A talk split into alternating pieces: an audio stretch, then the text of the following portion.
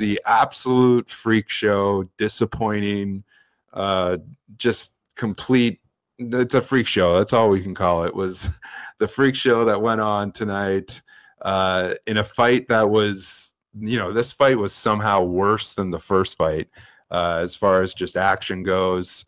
Uh, Jake Paul defeats Tyron Woodley comes through as a minus 200 betting favorite with a six round vicious KO. One of, if you were just a strict boxing fan, it's one of the it's one of the great like one of the nicest KOs of 2021. Uh, so yeah, Paul cashes plus 180 inside the distance, two to one odds by TKO under six and a under six and a half rounds, cashes at plus 150. Fight goes the distance, no, cashes at plus 120. Uh, real quick, give me your thoughts. I know that you only saw uh, a little bit of it, but give me your thoughts about one of the, you know, a dark day in mixed martial arts for Tyron Woodley getting just completely statued by Jake Paul, the YouTuber. Yeah, I mean, I didn't think that he was going to get statued, but I did think that he was going to lose the fight convincingly again. You know, and I, I bet Jake the first time um, I've had a really good read on Jake Paul fights, um, honestly, and that that's no claim to fame, but it is the truth. Uh, I bet um, him in his last fight. I told everybody that would listen to me, please don't bet Ben Askren against this guy. He's going to get finished. Um, and uh, man, just not not uh I, don't think it really reflects anything about MMA, to be honest with you. I think these are guys who, with all due respect, are are looking for money and opportunity on the way out of their career, and you know it's a dangerous game. And I think that that's what Tyron Woodley learned tonight. I think he thought he could take this fight, wrap him up, you know, push him around a little bit, make it a closer fight, save face a little bit, maybe win, but ultimately just get another paycheck out of it. And instead, now he gets a ton of embarrassment um, so I, I feel for the guy, you know, put it all on the line. This is what combat sports is. But Chael Sonnen says it best. You know, when you walk into a fight, everything you have, you bring it with you. And, uh, you know, that means if you're the UFC champion, you bring it with you. And uh, tough, tough for a UFC champion to get knocked out by uh, a kid who's roided up and been doing boxing for years. But it's like, that's what happens, you know, when old men take fights with young guys with a lot of money who don't have anything else to do and don't have anything else to lose. So I just felt like this was a disaster for Tyron Woodley. You know, even if you try to take up pure boxing as a fucking 37 or 38 year old, it's just a, a you know, failure uh, uh, to launch. You know, it's just not going to happen. Yeah, and I didn't mean like that it reflected mixed martial arts as a sport. I just meant yeah. like you know the fans and you know Woodley was such a uh, you know a beloved character, at least with like you know the older diehard MMA fans when he was kind of getting dicked around a lot by the UFC when he was champ and he waited out fights and stuff like that, waited for the fight that he wanted. Uh, so he kind of got you know he was. Uh, especially with like Mama Woodley and stuff like that. He was just like a beloved character in just like the MMA sphere. And of course, I don't mean that it, it reflects badly on MMA. He's he might never fight MMA again. But uh, yeah, the thing about it is this fight was just it, it was just brutal. Like I think it might have had to do with the 12 day factor, but uh, you know, you put two guys in there who have, you know, I know Jake Paul has been uh, training res- uh, training boxing professionally for quite a while, but I feel like just his wrestling tendencies come out in these big high level contests where it's just every single time they miss a punch, they go for the underhooks. And the clinching in this fight was just terrible. And it was a boring fight. And like, I'll just reiterate exactly what we were talking about before we went on the air. Similar to like uh, Sergio Pettis Horiguchi, uh, with Pettis just turning the fight around with one swift punch. Uh, you know, Jake Paul turned the public opinion around with that one punch on Jake Paul on Tyron Woodley because this fight was it was terrible. It was unwatchable, and the referee was like, "Come on, guys, come on, y'all." The commentators, Al Bernstein was like, "This is pretty tough to watch." He said that on the the pay per view that they paid that people paid for, and then everything that I just said we will all forget about because Jake Paul viciously KO'd Tyron Woodley and turned all public opinion around. And you know, I was boring, boringly scrolling through Twitter.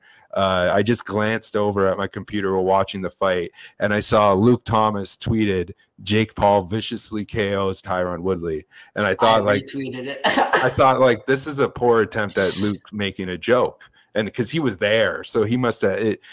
You know, I was watching the the, the pay per views, so I, you know, uh, there was no delay, and I was just like, that has to be a joke. And no, it wasn't a joke, and just unreal. And the thing that I got to say is like. Uh, Jake Paul timed it out. He feinted. He feinted to the body. He feinted to the body again and then went up high. And then he went up high and Woodley sees the punch coming, covers up, but then he drops his elbow because I guess that he was worried that that Paul was going to go for the body again, and he drops his elbow and at the last second. And I've never seen worse technique in the midst of a fight that he he was up. I believe he was up, and it was a terrible fight to score, but I thought he was up, and just terrible technique, dropping his elbow and just absolutely unbelievable. He he statued him, and uh, both fighters seemed off. It was a weird fight. The energy was dull, and I even tweeted out, you know, is the era of freak show fights over? Because this is deflating to watch. Nope, you know, it's, it's back over. on. It's back. Yeah. He literally, yeah. he literally was like, "It's off, boys. I'm sorry." All right, boys, we're back on. Like, oh, crazy, dude. Crazy. I'm not fucking that's leaving. That's what the game is, man. That's what the game is. It can yeah. all turn on a dime. Public public perception, it just changes fast, man. And uh, Jake Paul, it was, you know, he can't knock anybody out who's a real fighter. He can only knock out a, a basketball player or a YouTuber or this. They're gonna say it until he knocks out a Tommy Fury or somebody like this. I don't know that he will, but I just feel like uh, he's going to keep taking uh, stiffer challenges. And I don't know, man. From everything I've seen, he does get a little bit better fight over fight. Um, and he works on his skills, you know, like it's not like he comes in these fights and just tries to like power punch somebody um, with a barrage of punch. Like he has boxing skill, and uh, that's enough to beat a bunch of guys from MMA. I hate to say, uh, but that being said, if we could send some of our better representatives over, I'd be down for that. That'd be fun. yeah, he's got like a a cool little. He's got a very smart gimmick though right now, where he's bringing people over Brilliant. from a sport that he has an advantage in. You know, and it's it's just he's gonna make him. Now he has a win over a UFC champion, a knockout win, a stunning knockout, highlight reel knockout win over a UFC champion and uh, really quickly, we'll try to wrap this up because we've been going too long here. But really quickly, did you see the the dude wipes thing with uh, the the, uh, pitch on, on Tyron Woodley's shorts? yeah, yeah. And dude, I I was I tweeted out, you know, at least dude wipes had a good night because they, you know, everyone's gonna see that. And then they tweeted me, tweeted at me, hey. Tyron's our guy, but sometimes shit happens. And they, ah. they oh. must have it's a like a cold there, bro. so cold. But really quickly, uh, I, I want to talk about this because this is the meat of the issue. Next fight for Jake Paul, and this is one that a lot of people aren't talking about. Anderson Silva, right? I feel like that would be interesting because I think Jake Paul would potentially take Anderson Silva lightly. He would go out there and try to do the same thing that uh, he, you know he did to Woodley. And I feel like Anderson Silva would go out there and do the same thing to Jake Paul that he did to Tito Ortiz. Uh, do, and then, do you think that uh, that Jake would take that fight? I, I think that Anderson's the same size as him, which yeah, he has I, not proven that he will take a fight with somebody his size yet. But he's old, right? He's like 47 or 46 or 47 years old. Yeah, yeah, but I, I feel like he would take on Conor before he would take on Anderson. Do you know what I mean? Like he wants to yeah. take somebody yeah. who's small. Yeah, uh, maybe. I feel like I, I I like where your head's at because Anderson, again, one of our better representatives, somebody is not going to make a complete fool of us, could get knocked out, did get knocked out by Uriah Hall on the way out of the UFC, but I think that this is possible. You know, I think this is a, a winnable fight for both guys. That's what you're kind of looking for in matchmaking. So that's fun. Yeah, and and then you know, let's uh, just to start sky, um, you know, star scoping here because Nate Diaz was at this event. He was shown on the Showtime broadcast, which is pretty odd for a UFC contracted fighter to be shown on a Showtime broadcast. And uh, Nate Diaz was with his buddy Chris Avila, who was on the undercard, kind of you know Jake Par- Jake Paul's party, trying to you know create something. These guys have been circling each other uh, a little bit here with Nate being at the event and walking out before the fight was over. Uh, and Nate has one fight left on his contract. It looks like he's trying to rush out of it uh, with the In fight January. with yeah with uh, Dustin. So uh, I feel like Nate Diaz versus Jake Paul. Dustin. I don't yeah. know, man. It seems like Dana was trying to throw fucking cold water on that which is well, weird. But it's going to be somebody. But I, am just saying, you know, I, I yeah. feel like I feel like Jake Paul versus Nate is. Uh, I think that's a fight that could happen. Uh, what do you think about that? Who would you favor in that fight? Dude, I'd have to think about it to give like a fair assessment. Everybody give me if I say something stupid right now, just bear in mind it's 537 Eastern. But that being said, man, initially I'd have to look at the height and reach. I, I, would think it favors Jake pretty significantly, and you know I would have to favor him probably slightly. But uh, I do think Nate could definitely make it more competitive than Tyron. Nate will go out there and throw. He won't give a fuck. He will slap him around a little bit. I I just be worried because Nate, you know, he he kind of has a brick for a head, but he's also been hit a lot, and Masvidal was kind of fucking him up, outboxing him a little bit. Yeah, I think that that could be a problem, and I wouldn't want to see one of my uh, one of my guys get uh, viciously KO'd. Oh that would be, my God. That would be bad. Could you imagine if Nate Diaz got statued by Jake Paul? Dude, unfortunately, yes. okay, so really quickly, I this is the, the you know this is all leading towards Jake Paul versus Conor, right? That's what's happening here, right? Jake, you know, and uh, I, I, talked about this with Bleed when we had McGregor Poirier 2. McGregor, or sorry, it was actually the third fight when McGregor went heel. You know, McGregor won't even wear his crypto.com shirt for the ceremonial weigh ins. And I don't think he's going to wait around. This is a guy who's uh, trying to become a billionaire. I don't think he's going to, I think he's turning down any offer that the UFC gives him for an extension on a contract. And for him to go into like his late 30s and early 40s, he's got to be thinking to be doing something promotion wise for himself.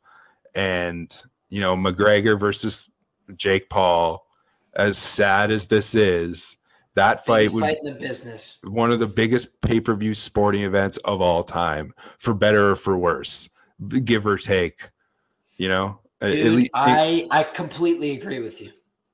I think it's I I actually I would struggle to think of an a, a, fight involving a mixed martial arts athlete that would be bigger. Like Mayweather McGregor, I feel like would be a similar size because you have to understand that this guy Jake Paul just has a reach outside of combat sports that we don't really understand. Like we we think of like what could bring in a casual fight fan, you know, a big star.